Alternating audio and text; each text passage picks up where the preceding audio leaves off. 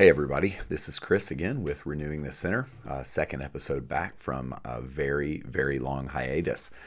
Today, I want to reflect a little bit on one of the most meaningful things that I experienced during my time away. Um, I've been back uh, to work here at Trinity for, gosh, maybe 19, 20 months since I had a four month uh, burnout induced uh, leave of absence. And one of the books that my mentor, Nancy Verpraskis, gave me in the middle of my time away was a work called Transitions, written by a man named William Bridges. I'd never heard of the book. Um, and so when I picked it up, I was ready to read and be taught. Um, my mentor, Nancy, was a, a real lifeline to me, a voice of wisdom and stability. When she said, read the book, I said, yes, ma'am. And Turns out it's been around for a very long time. You'll find uh, transitions on probably most bestseller lists. Uh, it's been in publication for over 20 years, I believe. And when I read the book, it spoke to me in a way that I think nothing else could have spoken to me at the time. And since then, I've held the ideas that Bridges puts forth in his work. And uh, I'm going to share those with you today, just on a very high level. And here's what I would say: if if you are experiencing transition of any kind, whether that's job transition, uh, if you're in a midlife place and feeling like you're entering into some midlife transition, if you're experiencing transition in a relationship um, or with your kids, or if you're moving from one place to another or contemplating such a move uh, I would commend this book to you. I actually think that Bridges gives us a framework for what happens over and over and over again as we navigate our way through life. Now, interestingly enough, I am not sure, I don't think Bridges is a person of faith. He might be. Uh, that was just certainly not um, something he indicated directly in his book. However, he uses biblical metaphor and imagery over and over and over again because I believe the pathway of transition is a deeply human and deeply biblical uh, pathway. It's something that God has given us. Um, and I think you'll see that as we, we walk through what Bridges terms the three movements of transition. Now, what I'm about to share on one level, maybe at the surface listening, isn't going to sound like rocket science or brand new information. And yet, what I would say to you is the more you think about your life and you think about not just the elements of transition, but the order of transition. And that's something that I was missing the order of what I'm about to share. Uh, I think it's going to help you understand some of what God uh, is wanting to do uh, in your life in the midst of seasons of transition and how we can either participate with God in transition or we can work against the process and thereby just endure things over and over and over and over again. Um, I don't remember who it was, probably a parent, maybe a grandparent who once said, you know, we can do this the easy way or the hard way. Uh, I think the Lord works that way in our own lives. We, we can either cooperate with God during seasons of transition or we can resist. And when we resist, we just end up going around the mountain again and again and again. Uh, in some ways, I think life and growth opportunities, it's like an open book exam. Uh, you can take the test as many times as you want. What I'm finding in my own life is the more I'm able to participate and cooperate with God, the more I'm able to actually progress through painful seasons rather than being stuck in them. So here's what Bridges says All transition, whether it's physical, relational, spiritual, emotional, vocational, geographical, all transition is marked by three movements. First, there is an ending. Second, there is a confusing in between phase. And third, and finally, there is a new beginning. Now, an ending, an in between place, and a new beginning. Uh, on the surface, I know that sounds so simple that you'd think like why on earth are you even talking about this? Um, we also see it in the bible right? The jews left egypt so their slavery ended. They wandered in the wilderness in a very confusing in between place and then they entered into the land of promise a new beginning. Uh, we see this picture over and over and over again in life in the scriptures uh, even major world religions all have some version of a pathway around endings in between places and new beginnings. But here's the deal uh, endings come first.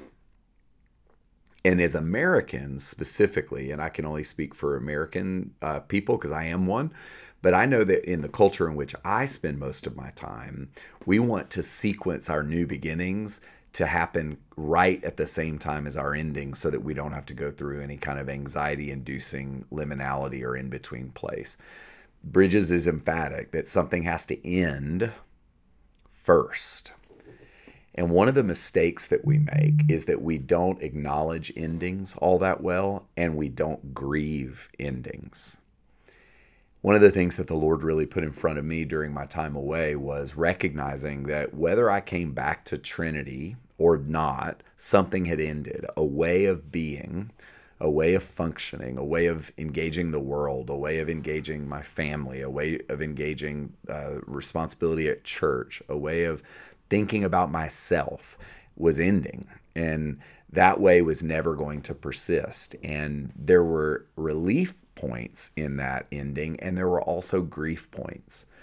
Um, I believe that it's really important for us when we are entering into seasons of transition to acknowledge and reflect on what is it in my life that is ending and to name those endings to ourselves with as much specificity as possible. Now, I had a really hard time getting really clear about what was ending. And so I kept a journal, and journaling for me was a big, big way for me to get to the bottom of naming things that were hard for me to name. I would just over and over and over again reflect on what what is different in my life, what's ending, what's what seems like it's not going to return in the same way that that it that it was before this season of burnout. So transition starts with an ending and I think for some of you listening to this, there are things in your life right now that are ending, seasons that are ending. And almost always with an ending, there are aspects to endings that are good, and then there are aspects to endings that are scary and stir a lot of grief in us. And it's important to name all of it so that we can grieve what needs to be grieved. Um, we can let go and release and relinquish what needs to be relinquished. And in my own life, I was struggling to relinquish. There were things around control, things around feeling overly responsible that I knew were ending, that God was giving me an opportunity to let go of a sense of control, a myth of control, uh, and yet a sense of over functioning, overdoing things, feeling responsible for everything. And yet I had a really hard time actually opening up my hands and releasing those things. So I had to spend a lot of time with what is ending. Endings are then followed by a confusing in between place. So think of the Jews wandering in the wilderness for 40 years. Uh, think of Jesus wandering in the wilderness for 40 days. Um, the confusing in between uh, is a a hard place and it always follows the ending. We want new beginnings to follow the endings. We want there to be a really short sequence so that we kind of get through the loss and get excited about what's coming. And yet, what Bridges says, and I experience this and I'm experiencing it in many respects still in my life, is that the in between place is almost always more confusing and it's always longer than we wish or want it to be. Richard Rohr says in one of his books on uh, human development uh, that God seemingly spends much of his energy in our lives trying to drive us to liminal spaces. And the word liminal uh, just means in between. Um, and um, Mark Sayers, uh, pastor in Australia, says that God shows up in the in between place. So if you think about Moses, um, God had told him that he was going to be a deliverer for the people of Israel. Um, he decided he was going to take matters into his own hands and he failed. He killed someone and was driven to Midian. So he was like self exile in the middle of nowhere because people were looking for him, hunting for him. And it was in that liminal space, in that Midian in between place, that God showed up to him in the form of a burning bush. Um, the Lord wants to meet you in the confusing in between. Uh, Pete Scazzero uses that term all these writers, all these thinkers are saying the same thing, which is that life is much of it about getting into in between places and then sitting still enough to find God show up and to, see God show up in those places. Uh, we say this sometimes at Trinity, but it bears repeating here that when Moses encountered the burning bush in Midian in the book of Exodus, uh, the language in the text suggests that the burning bush was off to the side, meaning Moses could have, if he were distracted, walked right past it.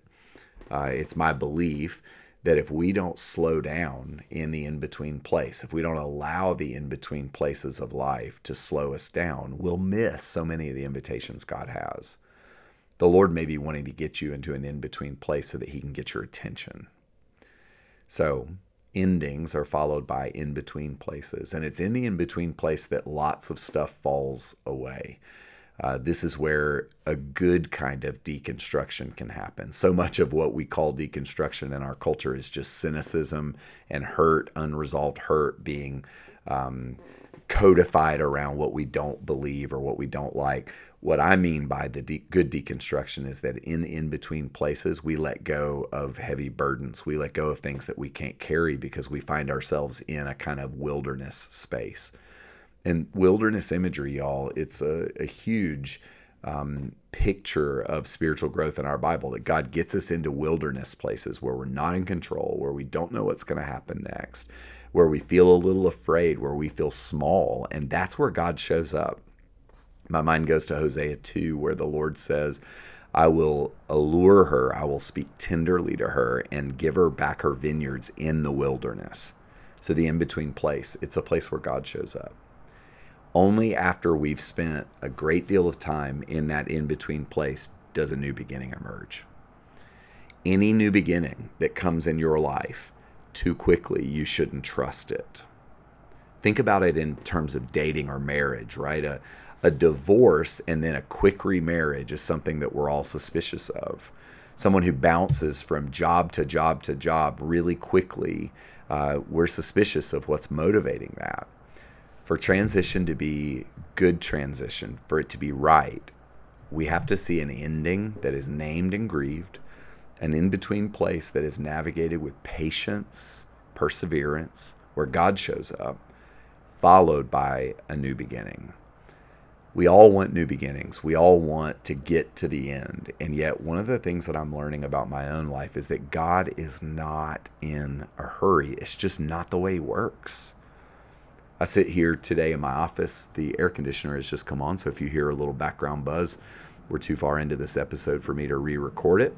Um, but I'm sitting here in my office um, in a season in my life where things are not perfect. Um, I don't feel great a lot of the time, but I wouldn't trade where I've come and what I've been through for anything in the world because it's made me more present to reality.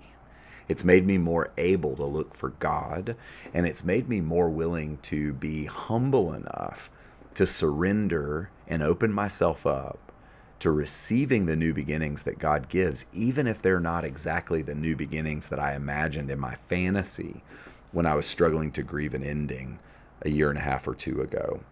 God is good. That is something I'm convinced of. I also believe that God is uh, is one whose ways are higher than ours. So, endings in between new beginning. I want to invite you to sit with those ideas and hold them. I want to pray for us before we go. Father, I pray for my friends who are listening to this, everyone uh, who is in, within the hearing of my voice who might be experiencing or invited to experience some form of transition. I pray that you would give them the grace to navigate it well and that you would show us your kindness and your patience as we seek to be the kinds of people who keep moving forward, but do so paying attention to the steps of transition. In Jesus' name, amen. God bless you. We'll see you soon.